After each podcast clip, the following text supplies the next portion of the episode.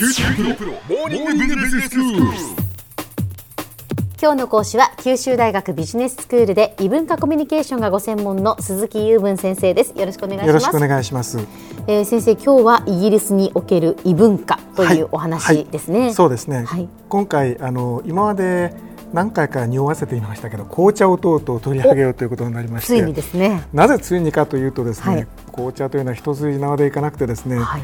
えーしゃべり出すと何回かかるかわかんないような大ネタなんですよね。あで好きな方もたくさんいらっしゃるだろうから、いい加減なことを喋ってはいけないということもありまして、はい。えーなかなかあの踏ん切りがつかなかったんですけど、とうとう始めさせていただきます。わかりました。はい、えーとですね、もういろんな側面があるので、うん。どこから話していいかわからないんですけれども、はい。まあそのイギリスにおける異文化シリーズですから、うん。まあイギリスでいつ始まったのというような話からしていきたいですねとだって思っております。先生その紅茶の産地って、はい。イギリスじゃないじゃないです違かうんですよね。はい。あの紅茶ってそもそもイギリスに入ってきたのは相当後の時代です。えで広まったのはもう17世紀の頃ですのでん。例えばそのシェイクスピアの頃の話を撮っているテレビドラマがに紅茶が出てきたら嘘だっていう話になるわけで時代交渉的にはまあ常識なんでしょうけどね、ええ結構あの新しい文化ではあるんですがあうん。っという間に上流階級の間に広まったわけです。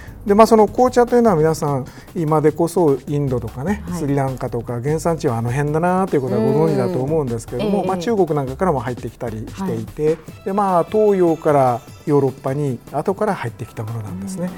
で昔香辛料のね胡椒とかもヨーロッパではないところからこうええ入ってきましたよね、はい。でそういうふうにしてヨーロッパの人たちがあの新しいものを見つけては世界の各地から、まあ、取り入れているということが、まあ、行われてきたその一つなわけです。はい。で最初はですね貴族の間に広まったんです。貴重品ですから最初はそのお金のある方々の間に当然広まるわけで,、で家庭に広がるのはまあ大体貴族に広まってから1世紀ぐらい後のことになるんですよ。でその紅茶というのは皆さんあの英語では何というかご存知でしょうかね。これまあ僕英語の専門でもあるので。ティーじゃないですか？ブラックティーというんですね。あブラックティーって言うんですか、はい。たこれはですねあの入れたものが赤くて紅茶っていうのが日本語ですよね赤いお茶、はだけど英語のブラックティーっていうのはその葉っぱがあの黒いので、まあブラックティーというというふうに普通は言われていますね。先生そのティーで通じるのかなと思ってたあんですが。通じますよ通じますよもちろん。あのただティーはいろんなティーがありますから、ええ。あのいわゆるあのえー生物学的にあの緑茶と同じあの葉葉のお茶、ええええ。あれを発酵してで入れると赤く出るっていう、まあ、ああれだけを指すわけじゃないわけですよ。いろんなお茶があるからね。もっと広いわけですね。講義なわけですね。そうそうそうそう、はいはい。それがティーですので、ええ。まああのいわゆるあの赤いお茶っていうことを言うときにはブラックティーになると。あブラックティー。はいわ、かりました。でですね、覚えました。は いどうもありがとうございます。はいでその最初にあの貴族の間に広まったと言いましたけども時代としてはですねあのエリザベスの時代よりももっと後うん。なんですよ、チューダー朝の頃はまだでスチュアート朝になって、えーとですね、いわゆる共和制の時代を経てそれよりも後です。だから相当後の時代ですね。うんで一番最初にそのロンドンあたりにティーハウスができたのが大体18世紀に入ってからですでそのティーハウスを作った人が実は紅茶というとあのブランドっていうので有名な人なんですよ。とで始まるんですけどどうでしょうかね。すいません先生存じ上げないですは、えー、とトワイニングですね。トワイニング、えー英語で言うとトワイニングはいでこれはあのーその時の人の名前ね社長さんの名前と言えばいいわけなんですけども、ええー、とこの方がロンドンにティーハウスを開いたところから、まあ、広まっていったという感じですね。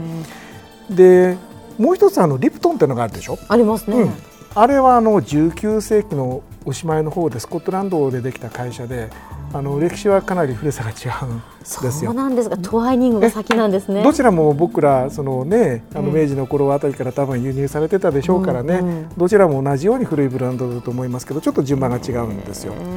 でですね、えー、ともう今日はねエピソード的な話に終始しますが、はい。このトワーニングのそのティーハウスがあったところに、うん。今トワーニングのそのいわゆる製品を置いているお店があるんですほうね。ほうほうでこれを行ってみるとですね目が点になります。うなぜ目が点になるかっていうんんと、間口がですね多分2メーターから2メーター半ぐらいのええ幅しかないお店なんですよ。狭い狭いです。で両側の、えー、と建物にか挟まれてですねなんかもう漫画でいうと両方から潰されてしまうような小さい小さいお店なんですか？小さいお店です。例えばそのイギリスで一番小さな家とかっていうのが観光の名所になってるんですけど、そういうところも大体幅2メーターぐらいしかないんですけどね。そんな家にさえ見えてしまうほど小さいんですよ。うん。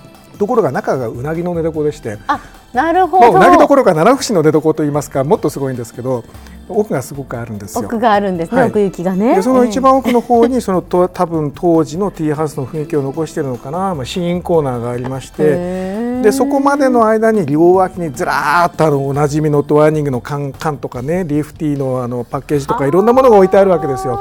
で紅茶が好きな人がいたらですねここは多分いちいち出られない店だと思います。いろんな製品がありまして、ええ。うんあの有名なブランドですけども日本に輸入されていないような製品もたくさん置いてありますからいやこれはもうあれも買うこれも買うといって大変なことになるのは間違いないんですけども。ワクワクするでしょうね。そうですね。得てしてしかしあの有名なブランドの本店ってはこんなもんっていうこんなもんというのはあの見た目が狭いとかっていうそういうことなんですけどね、ええそういうことが時々あるものですけどここはその典型です。はい。でですね、えー、と残念ながら、えー、と最近お茶の葉がですねティーバッグになってることが多いんですね。ん。でお店に並んでるのも半分以上が、えーティーバッグになっていて、で葉っぱはすごく少なくなってるんですね。でこれ寂しいんですけども私大体そのティーバッグ使わない派なので、えー残念なんですが、まあ、その辺の話を次回以降続けていけたらなというふうに思っております。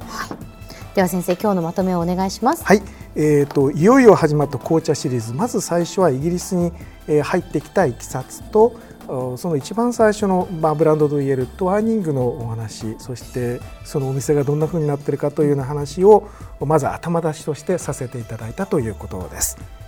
今日の講師は九州大学ビジネススクールで異文化コミュニケーションがご専門の鈴木雄文先生でした。どうもありがとうござどもあいうましたりがとうございました。さて QT プロモーニングビジネススクールはブログからポッドキャストでもお聞きいただけます。また毎回の内容をまとめたものも掲載していますのでぜひ読んでお楽しみください。QT プロモーニングビジネススクール。お相手は小浜もとこでした。